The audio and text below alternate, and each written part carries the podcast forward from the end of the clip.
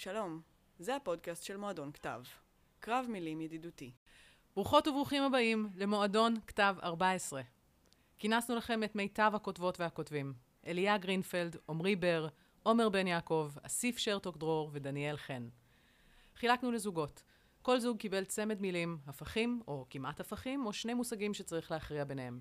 לכל אחת הקצבנו שבע דקות בלבד, לשכנע אתכם שהמילה שלה היא האמת המוחלטת. לקרב הראשון, אמת או שקר. אנחנו מתכבדות להציג את כוכב התאגיד, אליה גרינפלד, שיטען בעד אמת. היי, אני אליה, אני מדבר בעד האמת. כמובן האמת, אין שום דרך אחרת. Uh, הרבה זמן לא עמדתי על במה, בטח שלא בשביל להקריא טקסט שכתבתי, uh, אני מאוד מתרגש. Uh, בשביל להרגיע את עצמי הוספתי הוראות בימוי. להישיר מבט אל הקהל. לא ידעתי אם... זה דחקה, דחקה, דחקה, זה כתוב פה. לא ידעתי אם הדחקה הזאת תעבוד, וזה הבעיה בבדיחות, לפעמים הן לא פוגעות. אבל כשסיפרתי אותה, כשאמרתי להישיר מבט אל הקהל, פתאום כולם פה הרגישו משהו. כל אחד הרגיש משהו קצת אחר. היה מבוכה, היה. היה גם צחוק. לא להקריא אם אין צחוק. אה, היה פה גם אמת, קטנה. כולם מרגישים את זה. כי הכל, הכל זה מופעים של אמת. גם שקר זה מופע של אמת. זה לא עמוד הנכון. לשקר יש הרבה מעלות. I get it. I get it. תודה. מספר אחד. אני חובב גדול של שקרים. אני כותב הרבה פוסטים בפייסבוק, בעיקר על דברים שקרו לי. אני אף פעם לא נותן לעובדות להרוס סיפור טוב. מלצרית שמגלגלת עיניים תהפוך בפוסט שלי למלצרית שצועקת. הרפתקה רגילה לסיפור מסמר שיער. אבל אני חושב שיש פער בין עובדות לבין אמת. אפשר, לשאול, אפשר לטעון נגד עובדות, אבל אי אפשר לטעון בעד השקר. להסתכל לקהל. לחזור לטקסט. אני אדגים. הסופר, מאסטר היוגה והוגה הדעות, סוואמי ונקטסטננדה, שם אמיתי, כתב את הסיפור הבא. פעם בממלכה רחוקה, שלא קיימת, לא גרה מלכה יפת תואר וגבוהה גבוהה גבוהה. ראשה לא היה מגרד את צמרות העצים בממלכה, ידיה לא יכלו להקיף את כל הארמון בחיבוק. לא היו לו שלוש בנות. יום אחד שלושת הבנות האלה לא הלכו ליער. הן לא מצאו שם שלוש פטריות והן לא אכלו אותן עד שהתכווצו ונעלמו. אימן המלכה התעצבה על לכתן, אבל שמחה שהם יגיעו למקומות שהיא לא הייתה בהם. הסיפור הזה מבוסס על דברים פלאיים שלא יכולים לקרות, ולמעשה לא קורים. כל הזמן אמרנו לא, אין מלכה, אין איזה. מה זה משנה? עדיין אה, מרגישים, רואים ומדמיינים סיפור, כי הסיפור הזה יושב על אמת, יש בו משהו שהופך אותו לאמיתי. אפילו ששום דבר בו לא נכון. זה היופי בסיפורים. ברמה המופשטת ביותר ישנה אמת אחת בלבד. אנחנו צינורות. כל החיים על פני כדור הארץ הם צינורות שמקבלים ומוציאים אנרגיה. זו דרך אחת, זו דרך אחת להסתכל על הקיום האנושי, ויש מי שיטען שכל הסתכלות אחרת היא שקר. סיפור שאנחנו ממציאים לעצמנו. אבל זה לא מדויק, זה לא כל האמת. אנחנו גם צוחקים ובוכים ומקבלים השראה ומכה ברגל. הכל זה אמת. אמ, שבוע שעבר אני התאהבתי במישהי, זה סיפור אמיתי, באמת. אוהבת את צחוק, אני יודע שזה מופרך. אה, סיפור האהבה שלנו התחיל כשכתבתי פוסט בפייסבוק, שאין לי תוכניות לערב, והיא עשתה לי לייק. הייתה אישה זרה לחלוטין, שלחתי לה הודעה אם בא לה להיפגש, מה אכפת לי? אה, הפגישה שלנו נמשכה שש שעות, ואחריה נפגשנו כל, סליחה, ואחריה נפגשנו כל יום, במשך שבוע. אני יודע את החוקים של חיי הרווקות, אתה לא אמור לעשות את זה. בלילה שבין שבת לראשון אמרתי לה שאני מתאהב בה. היא אמרה לי שהיא מתאהבת בי. היא בכתה, אני בכיתי. זה היה רגע מדהים. יום אחרי זה היא התקשרה אליי ואמרה לי שהיא אחרי פרידה והיא לא רוצה ושהיא, ושהיא לא, לא, לא מרגישה שזה נוח, נוח להיפגש שוב. שזה לא נכון, שאני לא באמת מרגיש ככה והיא לא באמת מרגישה ככה וזה מין היסחפות שנתנו לעצמנו להיכנס אליה, ששיקרנו. זה היה סיפור אהבה של שבוע. זה היה סיפור אהבה של שבוע.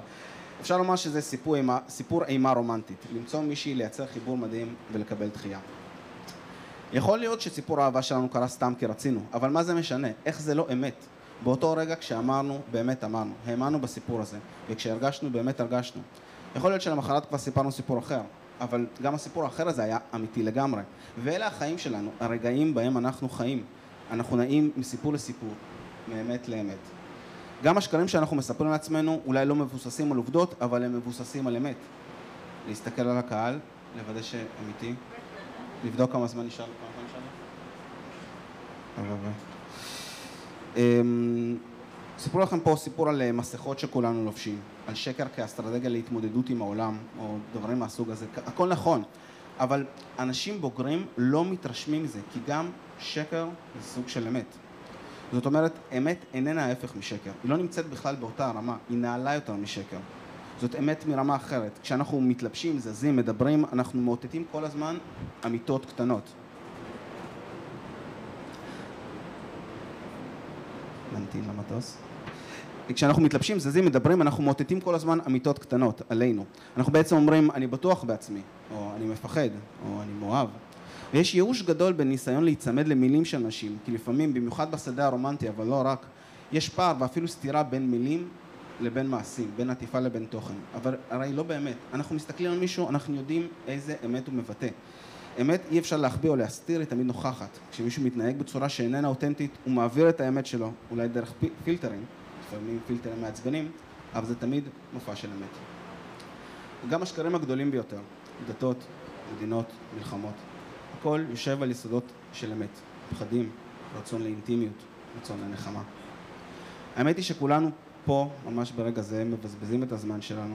האמת היא שלאף אחד אין באמת תשובות, והאמת היא שאנחנו מבינים אחד את השני ואת הקיום הזה ואת העובדות הקטנות האלה מצוין. אנחנו יודעים להרגיש בלי לדבר. האמת היא שאנחנו מחוברים תמיד, ואנחנו תמיד יודעים את זה, כי כל דבר זה חלקיק של אמת. נסיים, לחכות למחיאות כפיים.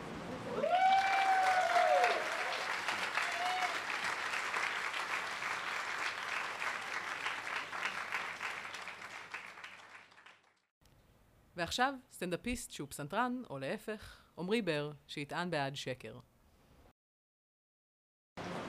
אמת. אה, סליחה, זה הפוך. קיבלתי מילה מה זה טרנדית, שקר. אם במקרה לא ידעתם, אנחנו חיים בעידן הפוסט-אמת. פעם, אדם שהיה נתפס בשקר היה מצופה להפגין איזושהי מידה של חרטה. היום כל מה שחשוב זה באיזה צד של השקרן אתה נמצא. בית משוגעים. ואנחנו, אנשי העובדות, אלו שחותרים לאמת, שלא קונים את הבלופים, אנחנו משתגעים מזה. אבל מה לעשות, נדרשתי לכתוב בזכותו של השקר, ובאמת שלשקר יש יתרון אחד או שניים.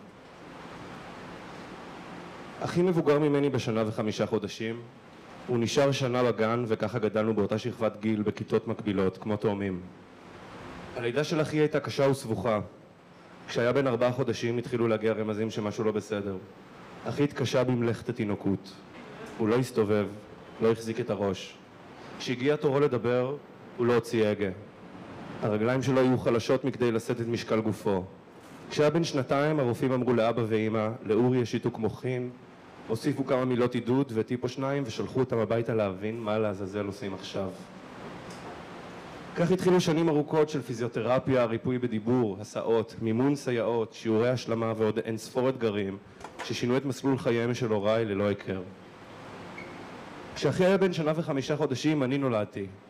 כבר כתינוק הייתי מאוד מרשים. אני בלעתי רוק, אני הוצאתי קולות, התגלגלתי והחזקתי את הראש לבד. ההורים שלי לא ידעו את נפשם מרוב גאווה, אבל אני רק התחלתי. בגיל חמש התיישבתי על פסנתר הכנף של סבתא עליזה וניגנתי משמיעה מנגינות. הייתי מוזיקאי טבעי, אני זכיתי במה שנקרא שמיעה אבסולוטית, שזה מין כוח על של מוזיקאים, זאת היכולת לזהות משמיעה צלילים. אני רק יכול לדמיין איזו חוויה זאת הייתה עבור ההורים שלי אחרי כל מה שהם עברו עם אחי, איזו מתנה, ילד מחונן. הצמידו לי את הכינוי ילד פלא וייעדו אותי להיות פסנתרן קלאסי ובמשך כמה שנים הייתי כל מה שהוריי ייחלו לו. הייתי תקוותם הגדולה. אחי ואני חיינו זה לצד זה כמו שני תאומים זהים, אך למעשה היינו תמונת מראה זה של זה. בעוד האחד נאבק ללכת, השני ניגן בטהובן משמיעה. כששיחקנו כדורגל אני הייתי מנצח, הייתי מנצח מאה אפס. החיים לצד אחי, ביחד עם השבחים שהייתי קוצר בעבור כישרונותיי, מילאו אותי בתחושת ערך עצמי מופרז. מופרז זה understatement. אבל עם הברוך הזה, שמח וטוב לב, יצאתי לעולם. וואו, איזה ילד נרקיסיסט יצאתי. אני חשבתי, לא, אני ידעתי שאני טוב מכולם. לא הייתה בכלל שאלה. במציאות של הבית אני הרי הייתי הכוכב. הייתי רגיל להתפעלות, למחיאות כפיים. אני התמכרתי לתחושה המספקת הזאת וחיפשתי אותה בכל הזדמנות. אבל בבית הספר זה לא התקבל כל כך טוב. הייתי ילד מתנשא. חשבתי שאני שווה יותר מאחרים כי אני מוכשר. והילדים שהעריכו את זה היו מתעמרים בי. כשסיפרתי לאמא היא הסבירה שהם פשוט מקנאים. עד היום אני לא באמת יודע אם זה נכון. הילדים עשו עליי חרם, יותר מפעם אחת, יותר מפעמיים. בגיל ההתבגרות התחלתי להבין שמשהו בי לא בסדר. לא הבנתי מה. התעוררו במוחי שאלות כמו איך זה יכול להיות שאני כזה מוצלח אבל כזה בודד. ואז יום אחד פשוט הבנתי שהקול הזה ששמעתי בראשי, זה שאמר לי שאני הכי מוצלח, זה שאני בכלל לא יודע מה אני בלעדיו, הוא שיקר לי. אני לא יודע בדיוק מה זה משבר זהות, אבל לדעתי הייתי במשבר זהות. הפסקתי לנגן בפסנתר, זה שבר להורים שלי את הלב. הפסקתי לצאת מהבית, הרגשתי שמשהו עמוק ביסוד הקיום שלי התערער. מאחורי השקר שסיפרתי לעצמי נחשפה אמת שלא רציתי לשמוע. אני פשוט בן אדם לא נחמד, אני לא רגיש לזולת. אני לא קשוב, אני לא אכפתי, אני לא אמפתי, ולכן היחס של החברה כלפיי הוא תוצאה של ההתנהגות שלי ושלי בלבד. זה הכל באשמתי. התמכרתי לשנאה עצמית. ובעיקר התחלתי לשקול כל מילה שאני אומר, כי למדתי שכשאני נוהג אחרת, אני מרחיק ממני אנשים. וזה לדעתי הקושי האמיתי בדיכאון. הדיכאון מבוסס על עובדות. זאת אגב הסיבה שעיתון הארץ בדיכאון. המוח מתמלא במנטרות שליליות שחוזרות על עצמן בלופ. אתה אגואיסט, אתה נרקיסיסט, אתה לא טוב כמו שאתה חושב, אנשים לא אוהבים אותך. אני מצטער לאכזב את כולם, אבל כשהראש שלכם אומר, כשהקול שלכם אומר, כשהקול שלכם, בראש שלכם יורד עליכם, הוא בדרך כלל אומר את האמת. אמת שנופלת על הראש כמו אבנים 24 שעות ביממה. הימים נעשים קצרים וחסרי משמעות, הקיום נהיה עייף, אתה מרגיש שאתה שוחה בדבש, והכל בשם האמת. בשבילי הדרך החוצה מהדיכאון הייתה קודם כל לצאת מהכלא המוזיקלי. בגיל 27, בחתונה של חברים אהובים, איזה דוקטור מאוניברסיטת אוקספורד חילק לכולנו LSD שהוא הביא מהעבודה. מהעבודה באוקספורד. כן, זה אסיד ממש טוב. הסם שוטט לי במוח והפעיל משהו רדום, הוא הפעיל את המילים. האסיד הוריד לי את הברקסים. הרגשתי כמו זיקוקים בראש, כמו חגיגה. רציתי לחלוק את זה עם חבריי, לא, לא בשביל מחיאות כפיים, בצורה אוהבת, בצורה נדיבה, כמו לתת מתנה, כמו במידברן. ולראשונה בחיי, דיברתי מבלי לפחד מההשלכות. לא פחדתי להרחיק ממני אנשים, לא פחדתי מתחייה, רק רציתי לשמוע את החברים צוחקים. וזה עבד, זה עבד מאוד. תמיד הערצתי קומיקאים. כשסיפרתי לחבר על החלום שלי לעשות סטנדאפ, הוא אמר, תבחר עשרים בדיחות, תבוא ונשב.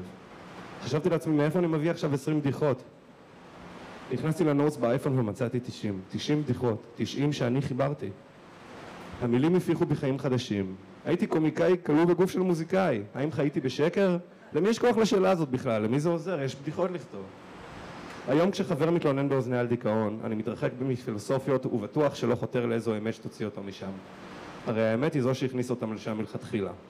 אני מציע כך, בכל פעם שמשפט שלילי עולה בראשך, שאל את עצמך. לא חשבתי על זה כבר. להילחם בכמות, לא בתוכן. כי התוכן הוא אמיתי, אבל אין צורך באמת הזאת, ובוודאי שלא במינון שכזה. ותגיד, כבר ניסית לשקר? ניסית לשקר לעצמך שאתה אהוב, שאתה מוצלח, שאתה אולי נחמד, שאוהבים אותך? אני חי עם שקר כל חיי, והנה הוא בקצרה. יש לי אח, הוא בן 32 והוא זקוק לי. אני יודע שאם הייתי לוקח אותו תחת חסותי, מבקר אותו כל אחר הצהריים ולוקח אותו איתי לבלות בסופי השבוע, הייתי בוודאי מציל אותו מבדידותו. אבל אני לא יכול לעשות את זה, אני פשוט לא. מתישהו הבנתי שכדי לקיים חיים תקינים אני צריך להתחבא מאחורי שקר, כדי להציל את עצמי מצונאמי של אשמה. רוב הזמן זה עובד, רוב הזמן אני בסדר. אני משתדל להיות אח טוב ככל שניתן. אני משתדל לתת לאחי את כל האהבה שיש לי לתת. אני יודע שזה לא מספיק, אבל אני משקר לעצמי שכן. תודה.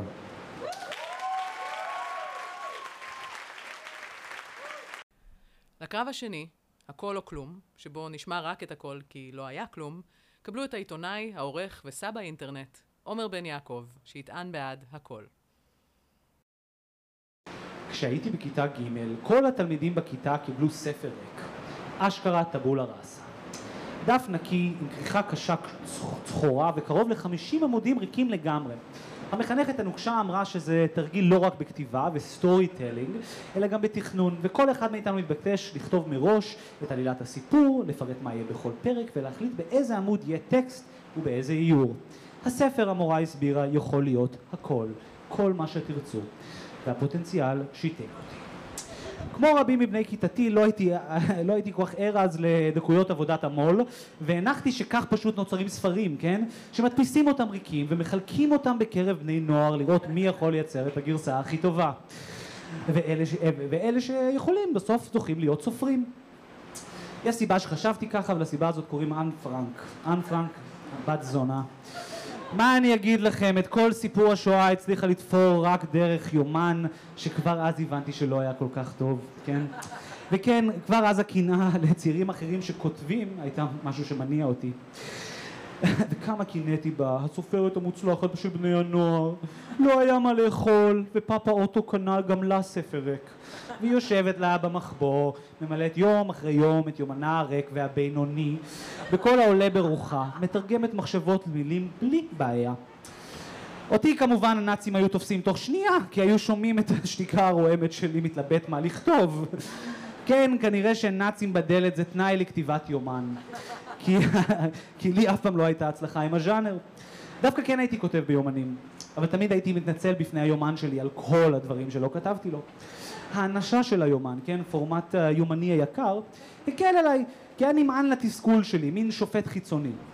במקום לסכם את המחשבות שלי לעצמי, הייתי פשוט מתרפס ומבקש ממנו סליחה על זה שלא כתבתי לו את האמת, רק את האמת, ובעיקר לא את כל האמת. אני לא רציתי להיות אנה פרנק, לא, לא.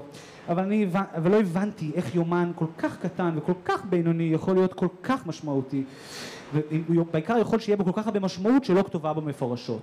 הפוטנציאל של הכתיבה זה מה ששיתק אותי. הספר שלי מכיתה ג' היה יכול להיות הכל ואני לא יכולתי לכתוב בו כלום. במשך חודשים התייסרתי, פחות על תכנון של מה יהיה בספר שלי ויותר במין עיון קומפולסיבי בו.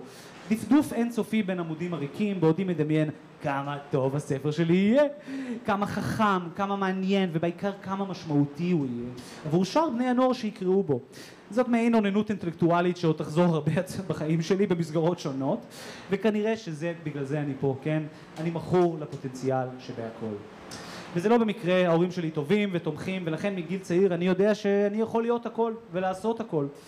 פחות הלכתי לעולמות של אסטרונאוט, אבל הבמאי משפיע, שהוא גם סופר מוצלח, אולי אקדמאי מבריק המתחזק גם טור פופולרי בעיתון, או אולי בכלל נשיא. כל אלה נראו לי לפחות ביחד כפשרה ראויה, וזה בדיוק הבעיה. מי רוצה להיות משהו כשאתה יכול להיות הכל? אף אחד לא רוצה להיות כלומניק, אבל גם להתחייב על משהו ספציפי זה די חלש. בגלל זה, בגלל זה כמעט לא סיימתי את הסרט גמר שלי בתיכון, בגלל זה עד היום עוד לא סיימתי את התזה שלי, הרעיון שלה, כל מה שהיא יכולה להיות, כל מה שיכול להשתמע ממנה, תמיד יהיה יותר טוב ממה שאני מצליח לכתוב בפועל, כן? Uh, ולכן זה קצת אירוני שדווקא בסוף הפכתי להיות עיתונאי, לא כזה שכותב חס וחלילה, כן? עד היום אני מזלזל באלה שרק כותבים משהו ספציפי למחייתם. לא, לא, אני עיתונאי שעורך אנשים אחרים. ולמרות הסלידה שלי מטקסטים uh, עם מסר ברור, נהייתי דווקא לא רע בלהסביר לאחרים איך לכתוב טקסטים עם מסר ברור. הטריק, אני אספר לכם עכשיו, זה לזלזל באופן גורף, באופן גורף בכוונת המשורר, ופשוט למחוק כליל כל דבר שיכול להשתמע לשני פנים, או לא מובן אחרי קריאה אחת. כן, אני עורך בעיתון הארץ, שזה כמו לעבוד בגוגל של השמאל, ואני בעצם מתפרנס מזה שאני מוודא שכתבות לא יהיו הכל, ובכך בעצם יהיו כלום. כי הכל וכלום קרובים מאוד אחד לשני, ולפעמים קשה להבחין. לפעמים אני גם מרגיש שיש לי את הכל, גם אם זה לא הכל שחשבתי שיהיה לי, יש לי עבודה טובה, יש לי בת זוג שאני אוהב, יש לי דירה יפה שאני משלם עליה הרבה יותר מדי ושמרוששת אותי, יש לי קשרים בכל העיר הזאת, וכן, בסוף אני כן קצת כותב, אבל רק את מה שמעניין אותי. אז מה מאחלים למי שיש לו הכל? כנראה שאבנים בכליות, כי זה כבר שלוש פעמים היה לי אבנים בכליות, כן? ואבנים בכליות הם הדרך של הגוף להגיד לך שיש לך יותר מדי. Uh, ושגם דבר קטן קטן קטן כמו הצטברות קלציום יכול להרוס את כל הטוב שבעולם. וברצינות, מה מאחלים לגבר סטרייט שיש לו הכל ולא מצליח לכתוב בגלל זה, כן? ובכן, אם לא אבנים בכליות, אז לטעון לטובת המילה הכל, ועוד בכתב, ועוד מול כל האנשים שדעתם הוא מעריך.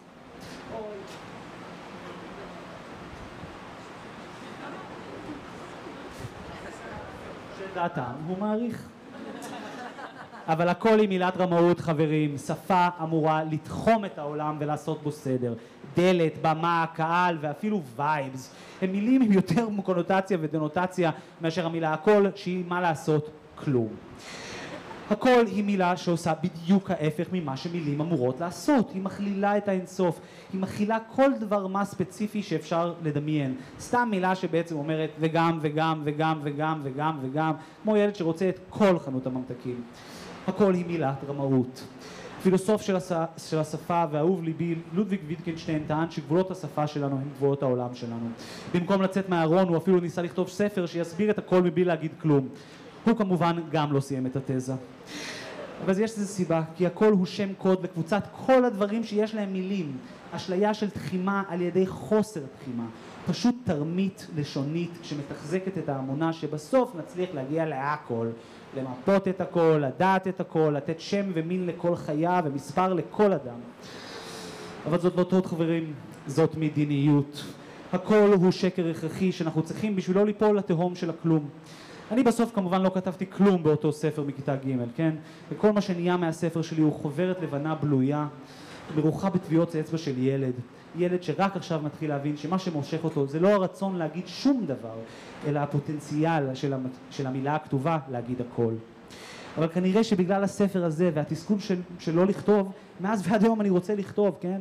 עכשיו אני בן 32, כן? ואחרי גיל 30 משלימים עם זה שאי אפשר כבר לעשות הכל. להפך, מי ששואף להיות הכל בסוף לא עושה כלום. לא רציתי להיות עיתונאי, פשוט לא רציתי להיות מובטל. בגיל מסוים הכלום בגיל מסוים הכלום הרבה יותר מפחיד מחוסר היכולת להיות הכל. כי באמת אי אפשר לעשות הכל אבל אפשר לנסות לעשות את כל מה שרוצים. ולמרות שזה מפחיד הכל כן אפשרי גם אם לא כרגע וגם אם לא בשבילכם. המתח בין הכל או כלום הוא כמעט קוונטי מעין סופר פוזיציה שהכל הוא גם כלום וכלום הוא גם הכל. נקרא לזה החתול של עמית הרשקוביץ. שבו שנינו כבר זכינו ושנינו כבר הפסדנו כי לנצח זה לא הכל בחיים. אבל יריב טוב ויריב יריב ראוי יכול לגרום לך בסוף לכתוב ספר יש עוד פאנץ' אבל זה גם היה פאנץ' טוב. המתח בין הכל וכלום זה האנרגיה האטומית שמריצה אותנו קדימה. הפחד מהכל הוא לא הפחד מכתיבה. הוא הפחד מתממש מדבר אחד ושהדבר הזה לא יהיה מספיק. לא מספיק חכם לא מספיק מעניין לא מספיק מצחיק או לפחות לא יותר טוב מהטקסט של עמית, עמית הרשקוביץ שהיא דרך אגב כלומניקית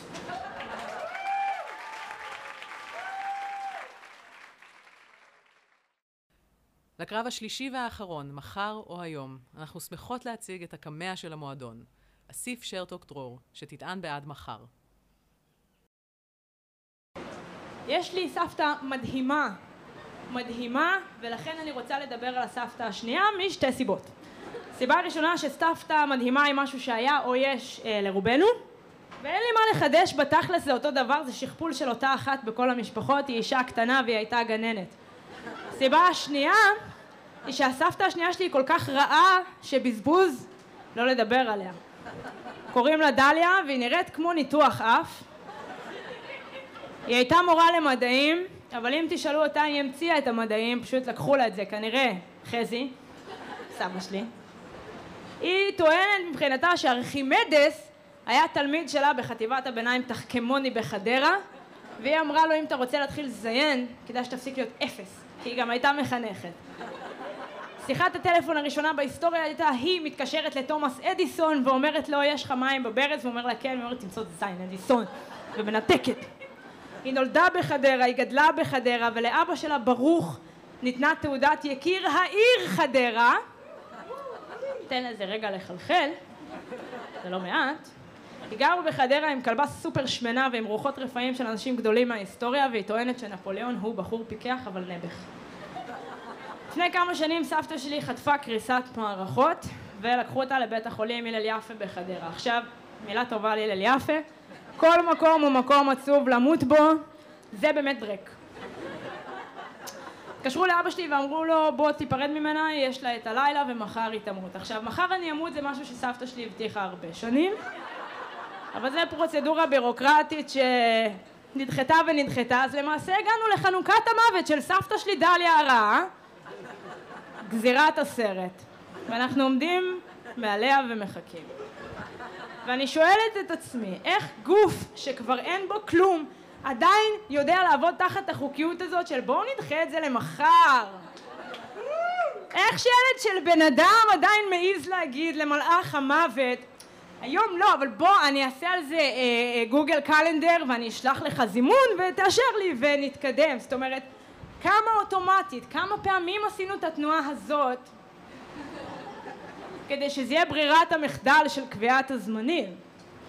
עכשיו, מה גרם לבני אדם לסמוך כל כך על מחר? כנראה מה שגרם להם לזה זה פשוט שהיום זה לא מתאים. היום זה זמן לא טוב, בכלל צריך להפסיק לחלק את הזמנים לאתמול, היום ומחר. בואו נקרא לזה היה מדהים, זוועה, בעזרת השם יסתדר. בינינו היום הכי טוב הוא בכלל אתמול, כן? ומהבחינה הזאת גם אני וגם דניאל אה, די נדפקנו. אבל אה, אם כבר, אז מחר, מהסיבה הפשוטה שמחר זה לא היום, זאת גם הסיבה שבפלאפון שלנו, על יד מקומות שצריך לעשות אותם, יש כפתור שקוראים לו תזמן. זאת אומרת, הטכנולוגיה ראתה שיש פה בעיה, ויצאה לקראתנו ומסייעת לנו להעיף את זה לקיבינימט. יש לנו עוד כפתור, השהה, שזה מכבסת מילים של לא רק שאני לא אעשה את זה עכשיו, אני גם לא אעשה את זה אף פעם. ויש לנו את הכפתור הזכר לי בעוד, שזה סתם, יש שם הזכר לי בעוד שעה שזה סתם בדיחה, יש שם הזכר לי מחר שזה מה שכולנו לחצנו כי אנחנו אה, הגיוניים, ויש לנו הזכר לי בעוד ארבע שעות. עכשיו, זה פרק זמן די שרירותי לחשוב שדברים מסתדרים בו. זה דבר ראשון. דבר שני, זה פרק זמן לאנשים שנוטים להאשים את עצמם באופן כללי. זאת אומרת, זה אנשים שהמציאו את המילה multitasking. שזה הגבול שבין אנשים נורמליים לבין ערפדים זומבים עם בינה מלאכותית שכן השלימו את המטלות שלהם להיום. גם לי יש בינה מלאכותית, היא פשוט מתוכננת להגיד אוי, סורי, נתקעתי עם האוטו באיילון. הוא עלה באש, אבל מכבי אש, כן, חילצו אותי במסוק. אני בסדר, רק טיפה גמורה, מה איתך מחר? עכשיו אני יודעת ואני לא מתעלמת מהציניקנים האלה שאומרים שמחר הוא רק פיקציה ושהוא לא מממש את התקוות שתלינו בו ושהוא לא עובד אה, במבחן התוצאה. ובתכל'ס סבתא שלי התעוררה יום למחרת בריאה לגמרי פתחה עיניים ואמרה ידעתי שהגיהנום ייראה כמו הלל יפה אז נכון המחר לא, לא מימש את התקוות שתלינו בו זה נכון, המחר נכשל במבחן התוצאה, אבל זה פשוט בגלל שמבחן התוצאה של מחר זה מה קורה איתו כשהוא הופך להיות היום, וזה, כפי שאמרתי לכם בהתחלה, לא עובד, כאילו אני אמרתי את זה קודם. ויש לנו עוד מחר, ועוד מחר, ועוד, יש לנו כל כך הרבה מחר שאנחנו יכולים לבחור לתזמן את החרא הזה למתי שרק נרצה יותר מזה. אנחנו השתמשנו כל כך הרבה פעמים במחר שסף הריגוש שלנו עלה והמצאנו את בשבוע הבא. זה לכל העניין הזה של לחפש עבודה, אתם יודעים, כל זה, זה שבוע הבא, זה נהיה סוג של סחר בלתי חוקי בימים כשאנחנו נותנים את היום תמורת מחר, תמורת ספטמבר, תמורת כשאני אהיה בת שלושים, בפנסיה, במימד אחר, ביקום אחר, מול נוף אחר, לא עכשיו, לא כאן, לא בציבור, לא עם הכלים האלה, לא בגוף הזה, תזכירי לי אחר כך. בשבוע הבא הוא כפתור סנוז פשוט בקנה מידה ענקי. אז תזכירי לי אחר כך, בשבוע הבא סנוז, חברה שהתקשרה אליי ממספר לא מוכר ואמרה, היי, מלא זמן כאילו לא דיברנו, אולי נשב, הנה, סנוז. פנינה מבנק מרקנטיל שאמרה לי, אסיף כבר שבועות שאנחנו דואגים לך, חיפשנו אותך. כל כך הרבה זמן, snooze, שכחתי, snooze, רציתי לקנות, snooze, תנו לי לתת לכם עצה שתמיד עובדת לי, snooze, snooze, snooze, snooze, snooze! כל הסנוזים האלה, חן חן. כל הסנוזים האלה הולכים אל המחר כמו שהמים הולכים אל הים ולים יש מקום לכל המים וגם אם מטביעים בו גופות חברים הוא עדיין נראה נהדר. אני קוראת לכם להטביע את הגופות שלכם במחר ולהיכנס לשחות בו כאילו כלום לא קרה. ולא לדעת מה זה הדבר הזה שמדגדג אתכם בקרקעית כי כי ככה לא יודעת מה כתבתי פה האמת שמי יודע עכשיו אה, לסיום, אה, אני בדרך כלל מקבלת במועדון כתב מילים שנראה לי קלות, יכול להיות שאתן לא סומכות עליי, אבל זה תמיד מילים שכולם כבר אוהבים, כמו רך שקיבלתי פעם מול קשה, דה, מחר, כאילו המילה הכי טובה, אני לא יודעת מה אני אקבל בפעם הבאה, משלוח מנות, חווה אלברשטיין, קופונים. אז יש אנשים שלא אוהבים שוקולד ויש אנשים שלא אוהבים לשלם פחות כשהם יכולים, אותם אני כבר לא יכולה לשכנע שכל דבר הוא יותר טוב מהיום הזה ואת שאר האנשים אני חושבת שאני לא צריכה, אבל ניתנה לי הזדמנות. תודה.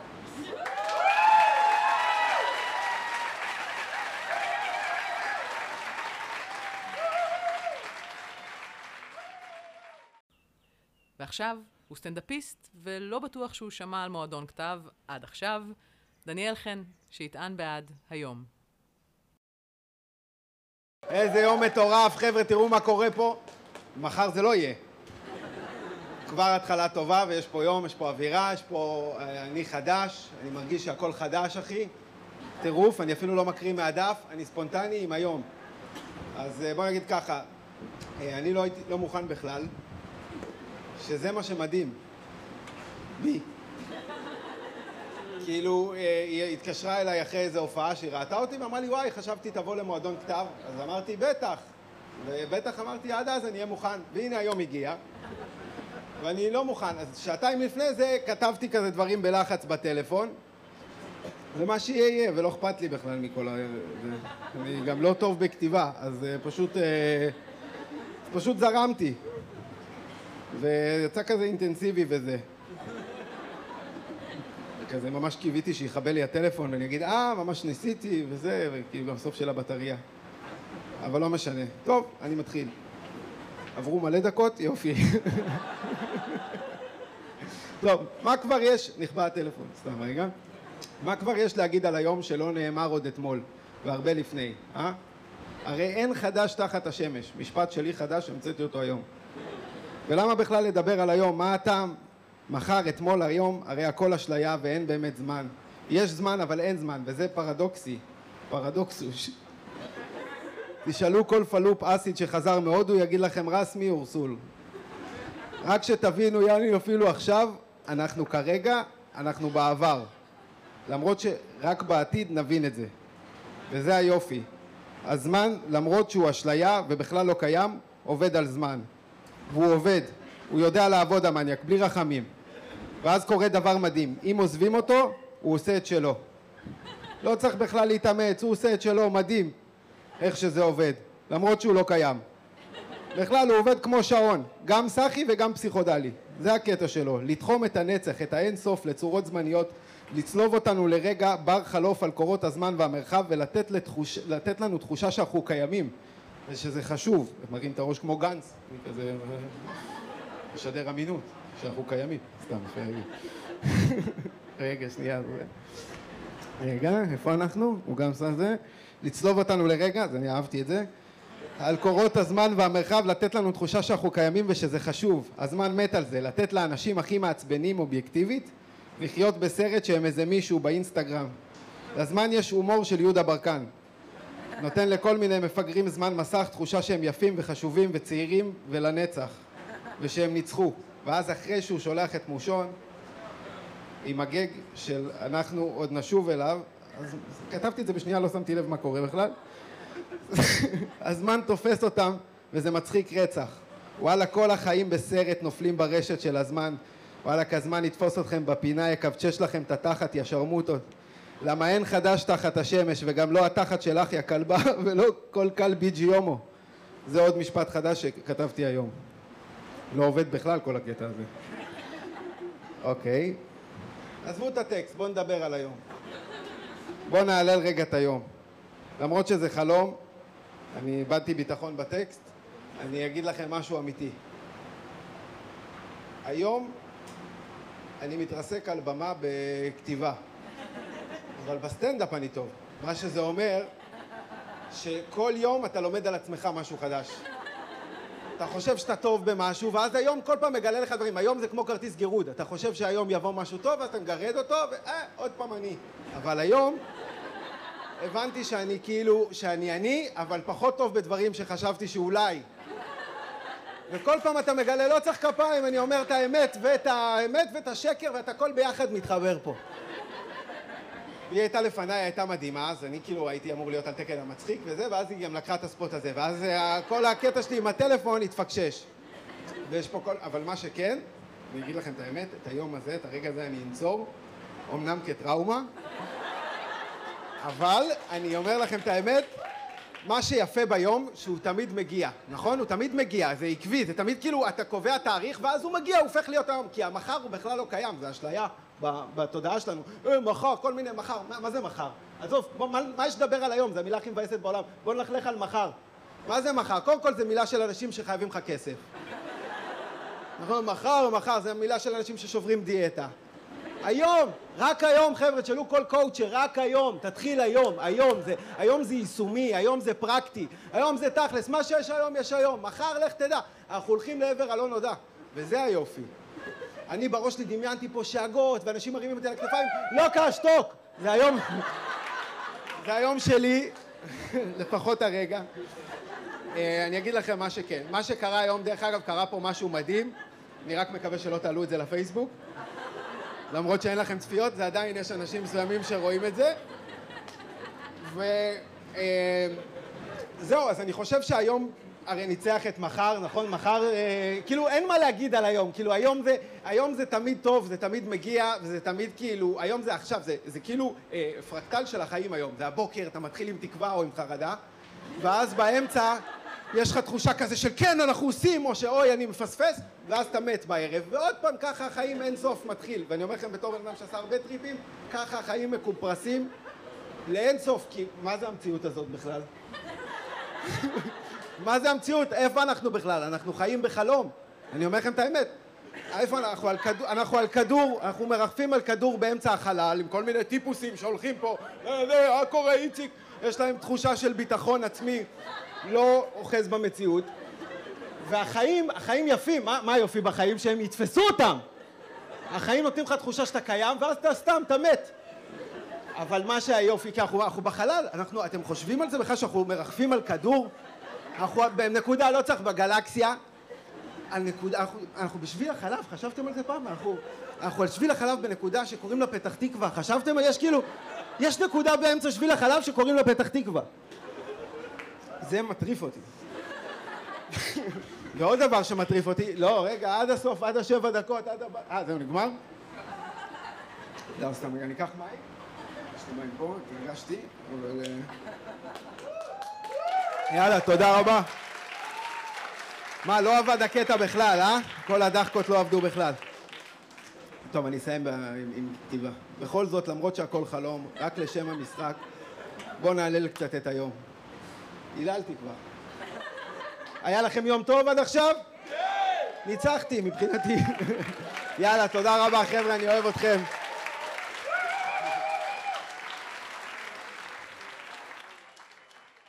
עד כאן מועדון כתב. תודה רבה שהייתם איתנו. נתראה במועדון כתב הבא.